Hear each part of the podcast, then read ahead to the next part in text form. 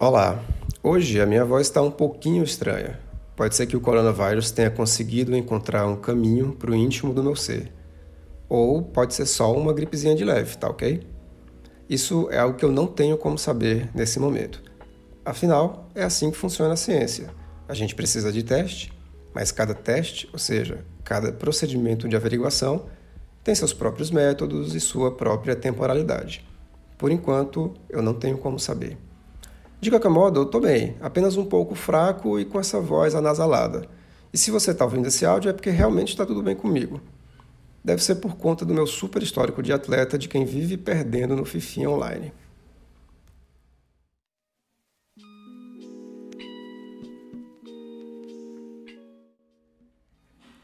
Em 2001, o cineasta Steven Spielberg lançou um filme bastante marcante para aquele momento contava a história de um robô sob a forma de criança, chamado David.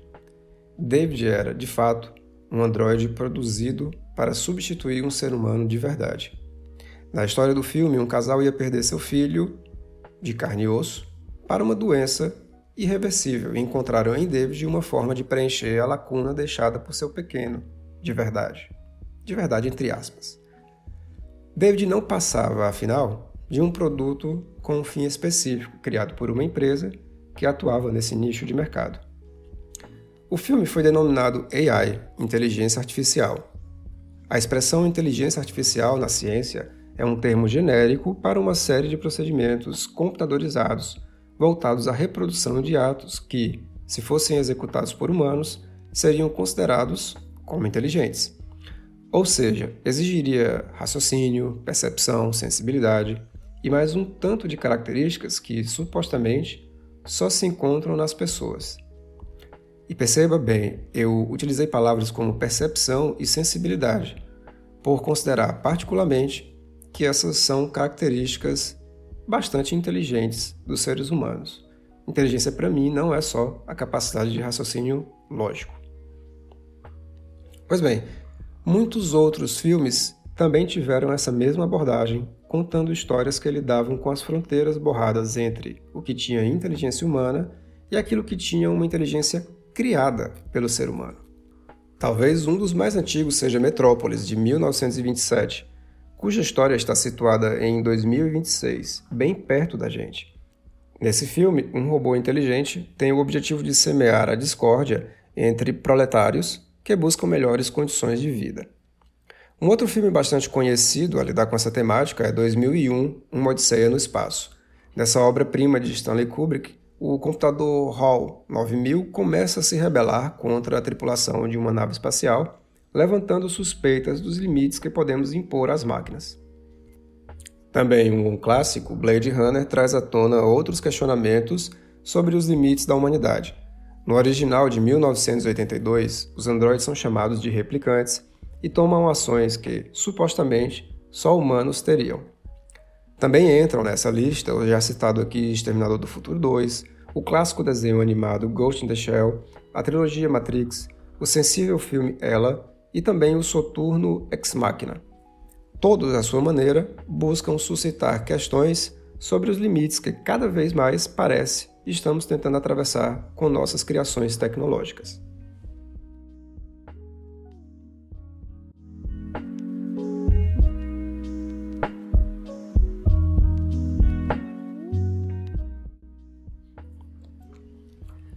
Cada filme desses traz consigo um conjunto de considerações que, ainda hoje, parecem se situar no patamar da impossibilidade.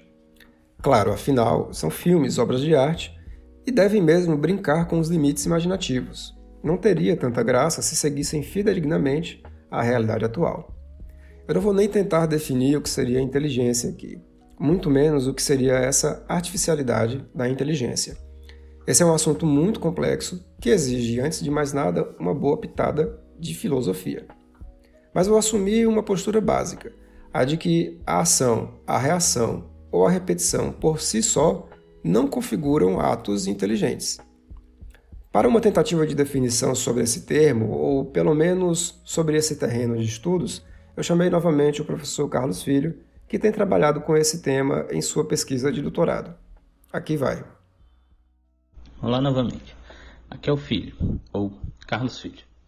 Como Paulo Vitor já disse, inteligência artificial não é um conceito muito fácil de definir. Uma forma bem direta seria dizer que é a inteligência apresentada por uma máquina. Só que aí podemos ter uma gama de possibilidades, podendo ir desde um extremo, um extremo improvável de alguém que diz que uma ratoeira é inteligente porque ela espera o rato chegar na posição certa e se ativa na intenção de matá-lo. Até outro extremo, onde há quem diga que qualquer máquina, por mais sofisticada que seja, só reflete a intenção do seu projetista. Mais pragmaticamente, inteligência artificial é o ramo do conhecimento que trata de agentes que percebem e se adaptam ao seu ambiente para atingir um objetivo. É claro que aí também há toda uma discussão sobre percepção e adaptação, se são legítimas ou não. Mas é isso. Uma máquina que repete o mesmo movimento não é imediatamente inteligente. Uma porta automática de shopping ou de aeroporto, por exemplo, não pode ser considerada inteligente pela simples razão de que ela não consegue distinguir uma pessoa de um bicho qualquer. A porta, com seus sensores de presença, apenas verifica ou percebe que ali se encontra um corpo e reage a essa presença abrindo-se para a passagem. Um termostato que regula a temperatura também não pode ser considerado inteligente por si só se ele apenas reage aos limites de temperatura pré-configurados, seja para muito frio, seja para muito calor. Em ambos os casos, as reações são mais de natureza mecânica do que de natureza informacional. E perceba, a condição de uso da informação, da sua modularidade, sua flexibilidade e sua disposição em redes eletrônicas é a base de todas as nossas discussões efetuadas até aqui. No entanto, quando começamos a misturar essas ações a informações coletadas, aí talvez a gente consiga chegar a um patamar mínimo de inteligência, ainda que ela seja artificial. Por exemplo, que tal uma porta que sabe, entre aspas, que deve ficar aberta por mais tempo em determinados horários, por conta de, de repente, ter um maior fluxo de pessoas em certas horas. Ou um termostato que sabe quantas pessoas há no ambiente, medindo a diferença de temperatura produzida pelo calor dessas pessoas e ainda fazendo a leitura climática lá fora, adequando-se a ela. Aí essas soluções já deixam de ser meramente reativas, repetitivas e passam a produzir ações por antecipação, levando as pessoas a agir também, ainda que inconscientemente. Um exemplo desse tipo de ação inconsciente se encontra na aterrissagem de um avião. Quando o avião está para pousar, a iluminação interna é modificada para que ela fique similar àquela que se encontra do lado de fora. Isso não é para causar mais conforto para as pessoas dentro da aeronave, mas para deixá-las numa situação de melhor adaptação ao ambiente externo em caso de emergência. Se houver necessidade de rápida evacuação, por exemplo, seria muito problemático sair de um ambiente escuro para um ambiente claro, e a cegueira causada pela iluminação excessiva sobre as pupilas dilatadas poderia atrasar a evacuação, causando possíveis mortes. O bom design e a boa interação se encontram nos detalhes e muitas vezes provoca reações nas pessoas, mesmo que elas nem se deem conta. É por isso, e nesse sentido, que o design precisa se aproximar da computação considerando dados, algoritmos, aprendizado de máquina e outros tópicos similares como ferramentas de atuação.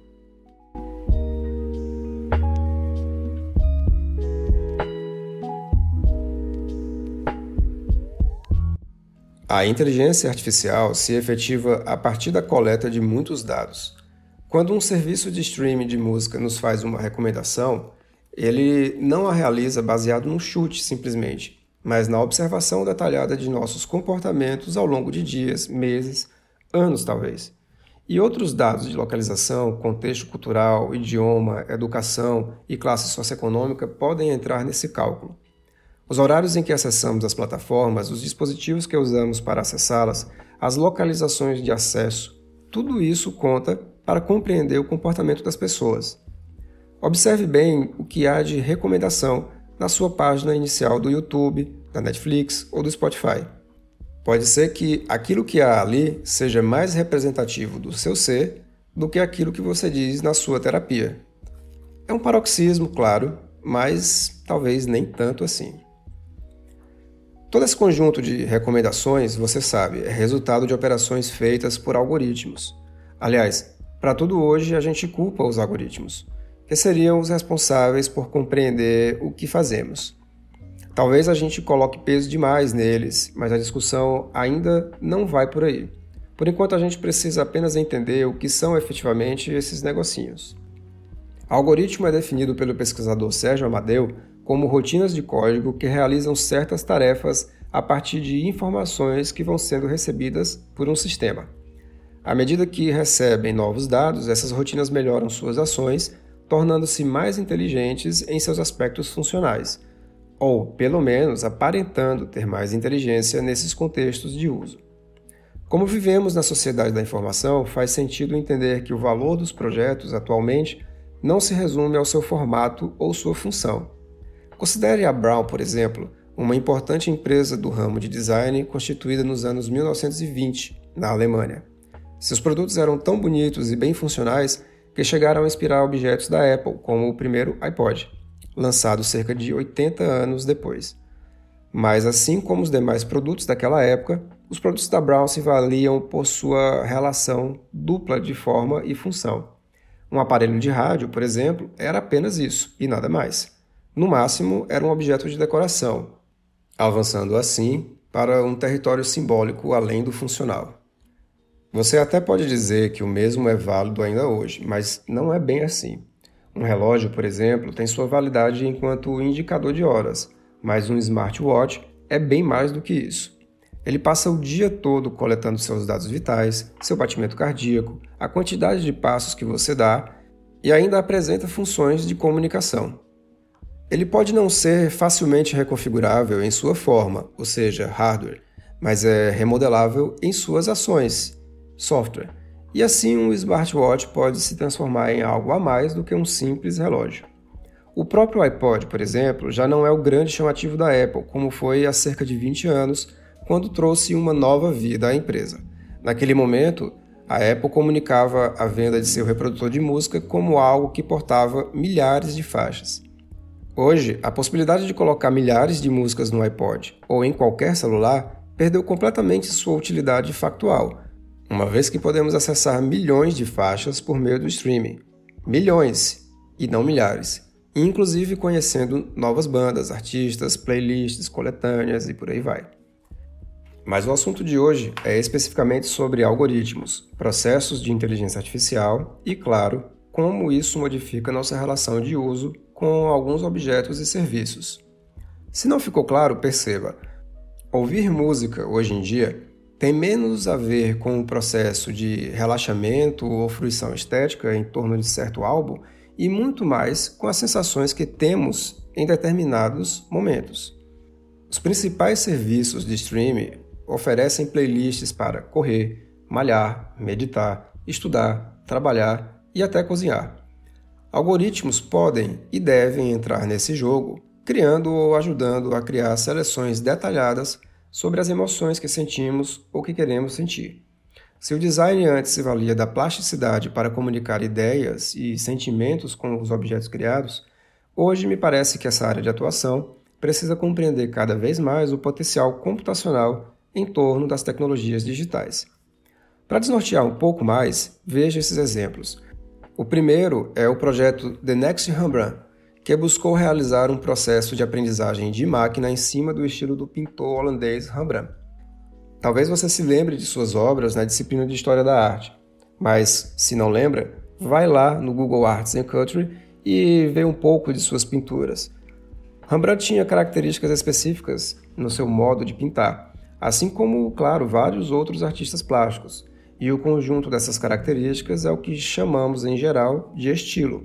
O projeto The Next Rembrandt, assim, buscou aprender como esses traços específicos poderiam ser reproduzidos ou simulados, de modo a criar novas obras, como se fosse uma pintura realmente realizada pelo pintor holandês.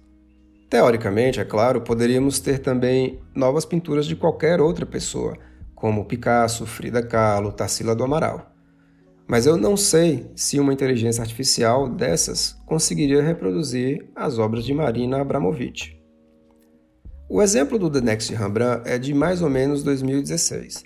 Recentemente temos um outro exemplo de inteligência artificial voltada à programação. No entanto, como o design hoje necessita de código-fonte, também, aliás, vale a pena olhar para esse exemplo, que é a GPT-3. GPT-3 é uma IA que cria pedaços de código por si só. Você escreve numa caixa de texto o que deseja e ela mesma cria o código-fonte. Por exemplo, você pode dizer que quer uma imagem no centro da tela, com um botão com determinado rótulo e um outro botão com outro rótulo. Ela vai lá e cria. E você pode incrementar, pedir mais elementos gráficos, pedir ícones de coração ou like, colocar um ícone de comentários, coisas desse tipo. E ela cria. Na verdade, ela cria muita coisa e eu vou deixar uns links de vídeos na descrição para você se assustar depois que ouvir esse áudio. Já imaginou o que isso significa? Um adeus ao HTML, ao CSS, ao React, ao terminal do Linux? Bom, talvez não seja um adeus completo, mas um início de repente. A gente também precisa lembrar que a IA faz e fará parte de outros tantos projetos em que o design, a computação, a comunicação e os estudos de interação estarão juntos. Veja, por exemplo, veículos autônomos como carros, metrôs, ônibus e até aviões. Tais projetos precisam cada vez mais de estudos baseados em sociologia, psicologia e até filosofia para determinar o que é moral, o que é ético, o que deve ser feito e o que não deve. Cada vez mais teremos objetos que terão ação por si só, que nos levarão, por nosso turno, a tomar atitudes ou ter sensações das quais nem sempre estaremos totalmente conscientes. E sim, se você não prestou atenção, eu realmente falei avião. Já existem estudos avançados para aeronaves que levantem voo e pousem sozinhas, e aeronaves do setor comercial da aviação. E quando eu falo sozinhas, é realmente sozinhas, sem assistência humana. E veja, uma das perguntas que não quer calar não é se teremos aviões autônomos, mas quando. Uma outra pergunta é: você entraria num avião desses ou é do tipo de pessoa que só entra no meio de transporte conduzido por humanos? Bom, se você faz parte desse último grupo, eu realmente queria saber qual foi a última vez que você andou de elevador com ascensorista. Um objeto, um projeto, um serviço, não vale apenas por aquilo que ele é levado a fazer, mas também por sua sensibilidade ao ambiente e por sua capacidade de conexão com a internet e com outros objetos. É o que chamamos de internet das coisas.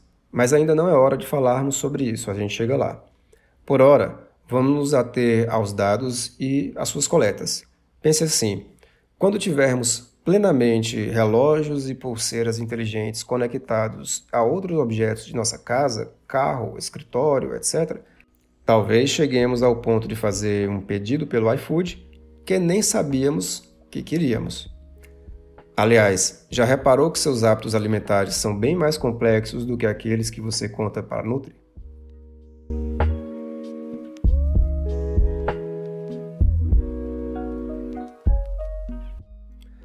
Toda essa coleta de dados nos leva a um patamar bastante perigoso em termos de privacidade. Privacidade, aliás, é outra palavra muito complexa de ser definida, mas podemos tratá-la basicamente como um resguardo de informações ou práticas a uma seara individual, intimista. Nossa nudez é privativa, porque, em geral, não queremos que outras pessoas nos vejam como viemos ao mundo. Os diários escritos na adolescência também, por um motivo similar. Muitos de nossos pensamentos e de nossas sensações são da ordem da privacidade por não querermos que todos saibam o que sentimos ou pensamos e assim, quando interagimos, criamos filtros sobre aquilo que enunciamos. Isso nos aponta que compreendemos a privacidade como aquilo que está intimamente ligado à nossa dimensão de sujeitos, de indivíduos, de pessoas únicas na face da Terra. E aquilo que fazemos, falamos, vestimos, tudo o que nos cerca apresenta pequenas janelas por onde deixamos escapar pedaços de informação sobre nós. Mas há mais coisas privativas e que não correspondem imediatamente ao seu lado subjetivo ou ao seu corpo, mas correspondem a um amplo conjunto de atividades.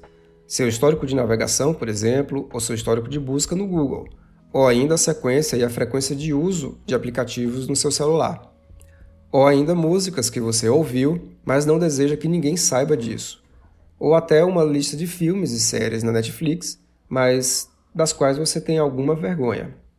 Sim, todo mundo se envergonha de alguma outra coisa consumida, nem adianta dizer que não.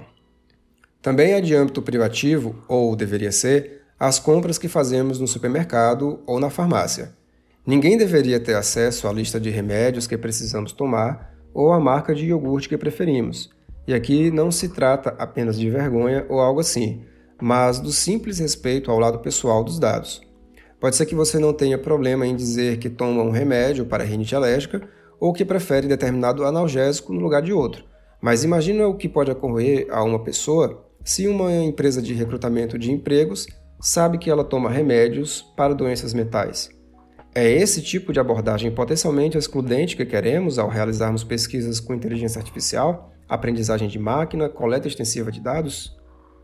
Existe uma história que já contei diversas vezes em sala de aula, mas é sempre bom lembrá-la. Mas antes de ouvir, eu peço que você converse com alguma mulher que ou esteja ou já esteve grávida. Pergunte quais foram as principais mudanças em suas práticas de consumo lá pelo início da gravidez. Não, não se trata de testes de gravidez de farmácia, mas daqueles itens básicos que todo mundo compra no supermercado, independente do sexo ou do gênero. Ou seja, sabonete, shampoo, cremes e loções e, claro, alimentos e bebidas. Bom, pausa o episódio aí e vai lá fazer essa pergunta para alguma mulher. Perguntou? Pois bem, ouça a história. Em 2012, a rede de varejo Target enviou aqueles encartes de ofertas com descontos personalizados para uma adolescente. Descontos, aliás, notoriamente indicativos de que ela estaria grávida ou de que viria a engravidar num tom premonitório como aquelas promoções de Dia dos Namorados ou Natal, datas cujas ofertas a gente já sabe mais ou menos como vão ser. O ato já é em si desconfortável pelo simples fato de recebermos ofertas em casa, no e-mail ou no celular. Sim, eu sou desses que odeiam spam. Mas esse ato promocional da Target atingiu um patamar pior ainda. Afinal, ao falarmos de gravidez, estamos numa dimensão bastante íntima. Com razão, o pai dessa jovem ficou furioso ao ver o indício de gravidez da filha, o que ele tomou, na verdade, como uma espécie de encorajamento para o sexo, achando talvez que ela fosse virgem. Enfurecido, ele entrou numa das lojas da rede dizendo estas palavras, aspas, Ela ainda está na escola e vocês estão enviando cupons de desconto para roupas de bebê e berços? Vocês estão incentivando minha filha a ficar grávida? Fecha aspas. A loja, claro, precisou se desculpar. Quando um dos gerentes ligou para o homem, contudo, foi o funcionário quem ouviu o pedido de desculpas. O pai teve uma conversa com a filha e descobriu que ela realmente estava grávida. Mas como a Target soube da gravidez? Foi uma tentativa a esmo? A garota havia contado para a loja? Não, e nem faria sentido isso. No máximo, ela deve ter contado para alguma amiga, mas essa informação nunca chegaria aos bancos de dados da Target.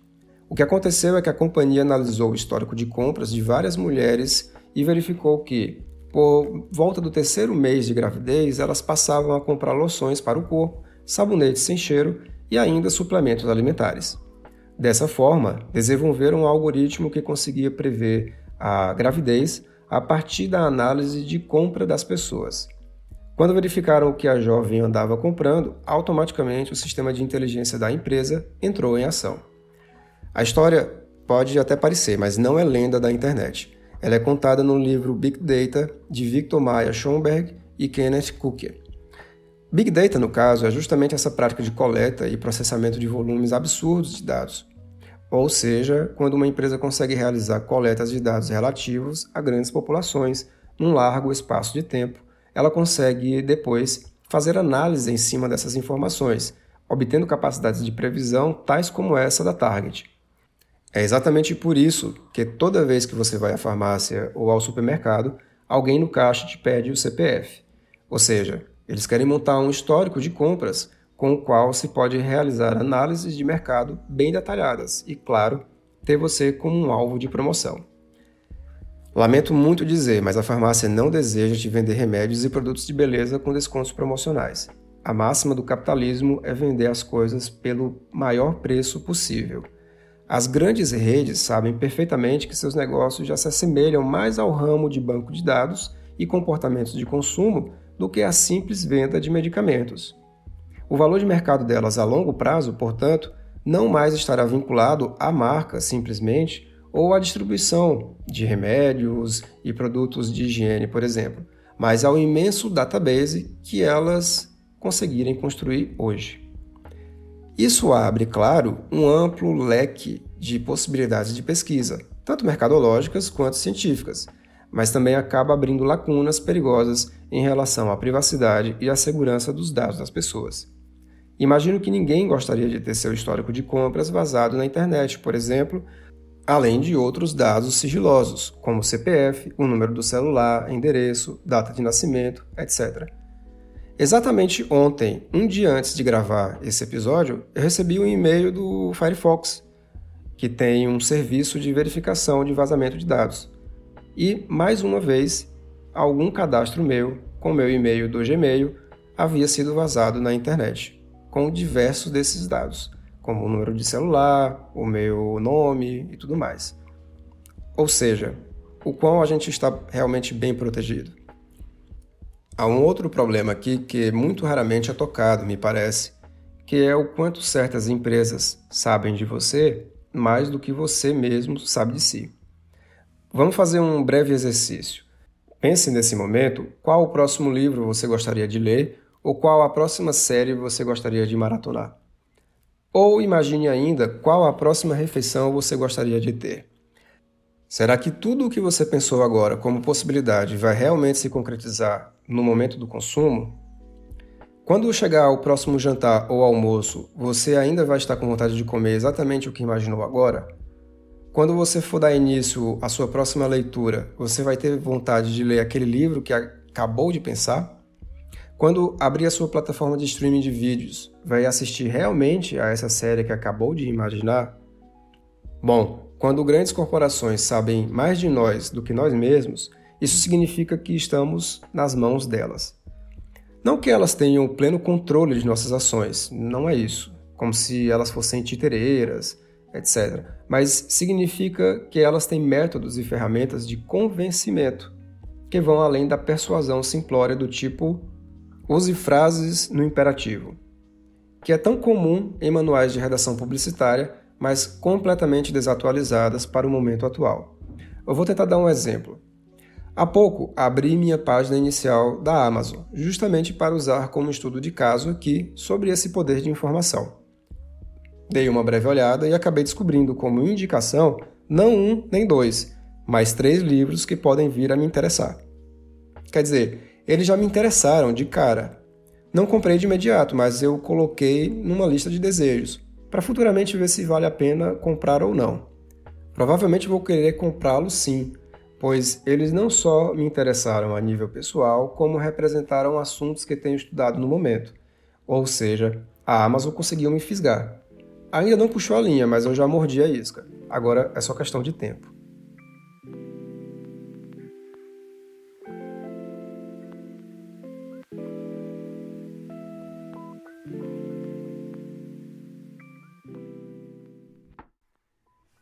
Existem muitas possibilidades no mundo dos algoritmos e da inteligência artificial, potencialidades tanto para o bem quanto para o mal. Claro, você pode considerar de imediato que é ruim ser fisgado pela Amazon ou pelo iFood, mas não necessariamente, não a priori. Pense o seguinte: descobri três títulos que a longo prazo deverão fazer parte dos meus estudos e da minha biblioteca. Consequentemente, devem fazer parte do meu trabalho e, por fim, talvez venham a fazer parte desse podcast. Acaba sendo bom. E ter descoberto essas três obras tão rapidamente também tem um lado bom, porque o tempo que eu gastaria para descobri-las usando métodos tradicionais seria muito grande. E que métodos seriam esses? Bom, possivelmente eu teria de ir a bibliotecas, ler outras obras, fazer links entre elas. Claro que isso seria bastante divertido, sim, é, eu adoro biblioteca. E eu aprenderia bastante, mas isso ainda vai acontecer se, claro, eu vier a estudar tais livros. E sinceramente, às vezes é melhor encontrar caminhos mais rápidos, afinal, já tenho muita coisa para fazer, assim como uma lista gigantesca de livros não lidos. Lista, aliás, que acaba de aumentar. E já que falei do iFood, há também outra coisa interessante aqui. E se esse ou qualquer outro aplicativo de pedido de comidas conseguir, usando meu histórico ou minha localização, me dar sugestões não apenas baseadas no meu gosto, mas de repente baseadas num tom de surpresa. Sim, porque particularmente sempre acho interessante descobrir novos sabores, novos tipos de cozinha, novos temperos. Quando viajo, adoro comer coisas que nem sei o que são ao certo. Como não tenho nenhuma alergia ou restrição alimentar, eu aceitaria de bom grado um botão aleatório no iFood, para de repente receber em casa um prato do qual eu não soubesse muita coisa. Todo esse conjunto de correlações, de elos entre pedaços de informações, pode ter seu lado útil, desde que não tenhamos aí abordagens segregacionistas ou discriminatórias. E discriminar, infelizmente, é muito fácil. Quer um exemplo? Lá vai. Eu queria que você pensasse numa de suas avós. Se você não chegou a conhecer nenhuma delas, queria que você tentasse pensar na avó de algum amigo, de algum vizinho, algo assim. Pode até perguntar para sua mãe ou seu pai sobre as suas bisavós. Pause de novo o áudio e peça para que eles descrevam como elas eram, como eram suas falas, os seus cabelos, o rosto, a pele, a roupa, tudo isso são dados interessantes para se pensar numa avó, para desenhar uma avó e também para modelar uma avó no Blender. Agora vai no Google e procura por avó. As imagens que você encontrou são semelhantes àquelas que você imaginou? Você acha que essas imagens, sejam fotografias ou ilustrações, são representativas do nosso contexto cultural, por exemplo? Quantas avós que aparecem na sua busca conseguem ser semelhantes às suas avós as avós de seus amigos ou até as suas bisavós. Na minha busca aqui, a maioria esmagadora de avós eram de mulheres idosas e de pele branca. Você pode até dizer que a maioria das avós é realmente mais velhinha, mas dizer que a maioria é branca, no Brasil isso não cola. Até os desenhos de avós apresentam pele branca e cabelos lisos. Sim, até os desenhos. A imagem mais próxima do nosso contexto cultural, vejam que curioso, é da escritora Raquel de Queiroz, pelo menos foi isso que apareceu para mim. Mas Raquel era branca e não tinha muito a ver com os traços étnicos que compunham a maioria da população cearense quando ela era viva. Nenhuma delas consegue chegar sequer próximo às imagens das minhas duas avós. Pelo que lembro, afinal elas partiram quando eu era muito novo, as duas tinham pele escura, uma de traços indígenas e a outra de traços africanos. Mas é impressionante ao olhar para as imagens que o Google me apresenta, tenho a sensação de ter o passado relativamente apagado. Parece até que minhas ancestrais nasceram na Europa e não no Brasil, fundado na exploração do africano e do indígena. Claro, você pode até argumentar dizendo que o Google não pode adivinhar como eram minhas avós ou as suas, e também dizer que os resultados que ele mostra apenas são reflexo da sociedade. Mas olha que curioso: se eu busco por supermercado ou farmácia, o Google sabe utilizar perfeitamente minha localização atual para sugerir lugares por perto, ou seja, ele me traz resultados contextualizados no tempo, no espaço e na cultura, trazendo até indicações de horário de funcionamento e avaliações de outras pessoas. Mas quando pesquiso por avó, simplesmente as imagens trazidas são genéricas e os resultados desconsideram totalmente minha localização, o tempo atual ou minha geração. Lá atrás eu falei que todo um conjunto de dados era relevante para trazer os melhores resultados em termos de predição ou indicação de produtos, a ponto do supermercado Target conseguir adivinhar quando uma menina estava grávida, sabendo, entre aspas, bela mais até do que seu próprio pai. Quer dizer que a análise detalhada é possível quando somos alvos mercadológicos, mas é inviável quando queremos representatividade sociocultural? Essa balança sociotécnica não me parece muito justa. Esse experimento que acabei de te contar está melhor descrito num dos links da descrição desse episódio. Também no mesmo link você encontra um breve relato da pesquisa de Joy Bulamuni, pesquisadora e poetisa do código, como ela se coloca. Quando Joy começou a estudar o viés no aprendizado de máquina e na visão computacional, ela imediatamente percebeu que sistemas de reconhecimento facial não conheciam identificá-la como uma pessoa. O problema é ela é negra, tem a pele escura e cabelos crespos. Por alguma razão que naquele momento ela não sabia qual, os softwares experimentados não entendiam sequer que ela era um ser humano. E olha que irônico. Para seu rosto ser reconhecido pela câmera, ela precisou usar uma máscara branca. Aí sim, o sistema conseguia identificar seu rosto como um rosto. Depois disso, ela entendeu que o problema estava na base de dados utilizados para alimentar a inteligência artificial. Toda máquina precisa ser treinada, ou seja, alimentada por dados. Nos três casos estudados por ela, os sistemas tinham melhor êxito na identificação de homens do que de mulheres. O desempenho também era melhor quando a pele era mais clara e pior quando era mais escura. Isso significa que os sistemas estavam sendo treinados por meio de imagens majoritariamente representativas de uma etnia, desprezando outras. Você pode bem imaginar o que aconteceria se uma pessoa de origens latinas ou orientais se pusesse em frente a um sistema com ideias preconcebidas como essa. E o que são ideias preconcebidas, senão preconceitos? Pois é, e ainda tem gente que considera a tecnologia neutra, né?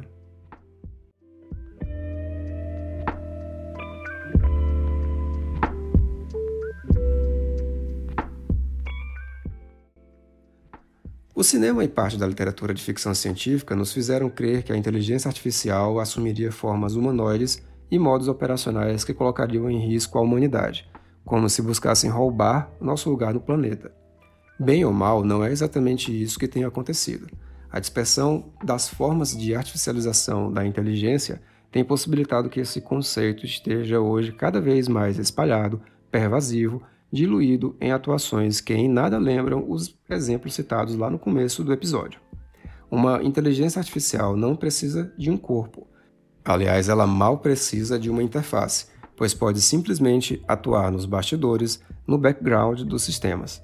As interfaces, sejam gráficas, sejam sonoras, sejam ápticas, elas são apenas reflexos de resultados processados e também fontes de coleta de dados para novos aprendizados.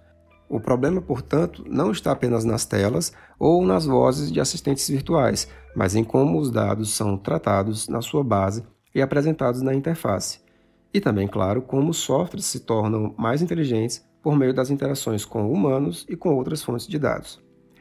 Isso não significa que a gente deva destruir tudo, muito pelo contrário. A tecnologia precisa nos servir, mas servir tendo em vista bons propósitos, bons princípios. E tudo isso nasce no próprio desenvolvimento, no modo como projetamos e imaginamos seu funcionamento. Não dá para aceitar projetos que não estejam ligados à sociedade e lavar as mãos diante de suas repercussões, como se apenas terceiros carregassem a culpa. O que você acha que acontece, afinal, a um robô que tem seu aprendizado efetuado a partir de dados nocivos? Bom, no próximo episódio eu conto uma história nesse sentido, mas é bem fácil de imaginar.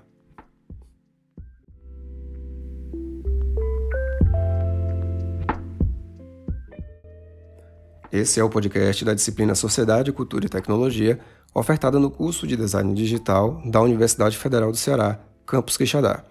Eu sou o professor Paulo Vitor Souza e agora talvez você entenda por que não gosto de dar meu CPF na farmácia ou no supermercado.